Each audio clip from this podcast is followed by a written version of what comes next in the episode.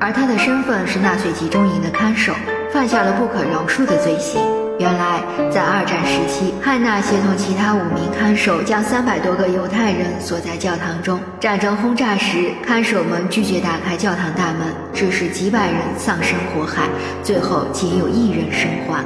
汉娜在法庭上坚持，即使自己挑选了很多人去送死，即使在火灾时也不放出人犯，活活烧死了数百条人命，可这一切都是出于自己的工作要求。他只是执行上级领导的命令，他不能承担所有的罪。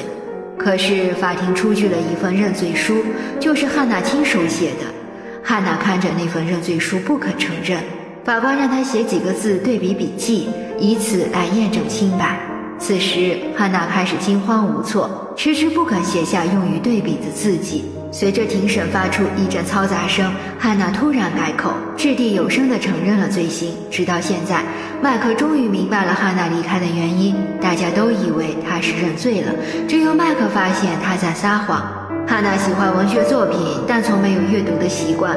在旅行途中，他点餐时格外慌张，说过“你吃什么我就吃什么”，甚至因为看不懂自己的字条，莫名其妙的愤怒和争吵。过往细节不断浮现，麦克终于意识到，原来汉娜是个文盲。当年上司想要提拔汉娜，可行政工作会暴露不识字，所以他才不辞而别，到处奔波换工作。就这样，汉娜不愿意暴露自己是文盲的事实，却认下了本不属于自己的罪孽。在他的眼里，尊严远远比自由重要。麦克有能力帮助汉娜澄清，可出于面子，他没有勇气承认自己与汉娜的关系。更没有勇气站出来为她澄清。最终，法庭公布了宣判结果，汉娜被判为终身监禁。多年以后，麦克已经结婚生子，但女儿在五岁时他离了婚，身边的情人换了又换，却再没有一个人能打开他的心扉。当年没有为汉娜作证的选择，让他的内心深受煎熬。他又回到了那个与汉娜一起生活的小镇。这么多年来，他从未去看过汉娜，因为他一直心存愧疚。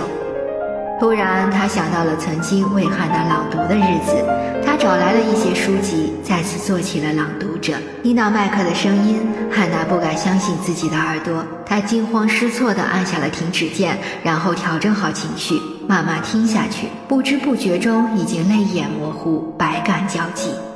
汉娜对生活再次充满希望，仿佛又回到了曾经浪漫的岁月。那些靠在麦克身上听他朗读的日子，也因此汉娜获得了巨大的精神力量。直到听到爱情小说《带小狗的女人》时，才对男女情感有所感悟，知道自己和麦克的关系是爱情。他通过磁带和书本逐字对比，学会了阅读和书写，然后满怀希望地给麦克写信。麦克收到第一封信时，他的脸上写满了惶恐与惭愧。他无法接受汉娜当年犯下的过错，更无法接受自己的内心。尽管他依然深爱着这个女人，他将所有的信件都收好放在一起，却从未给汉娜回信。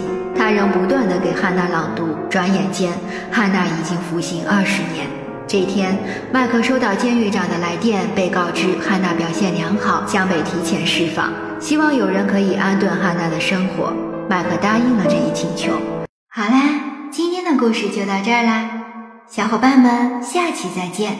喜欢的宝宝可以关注我，爱你哦。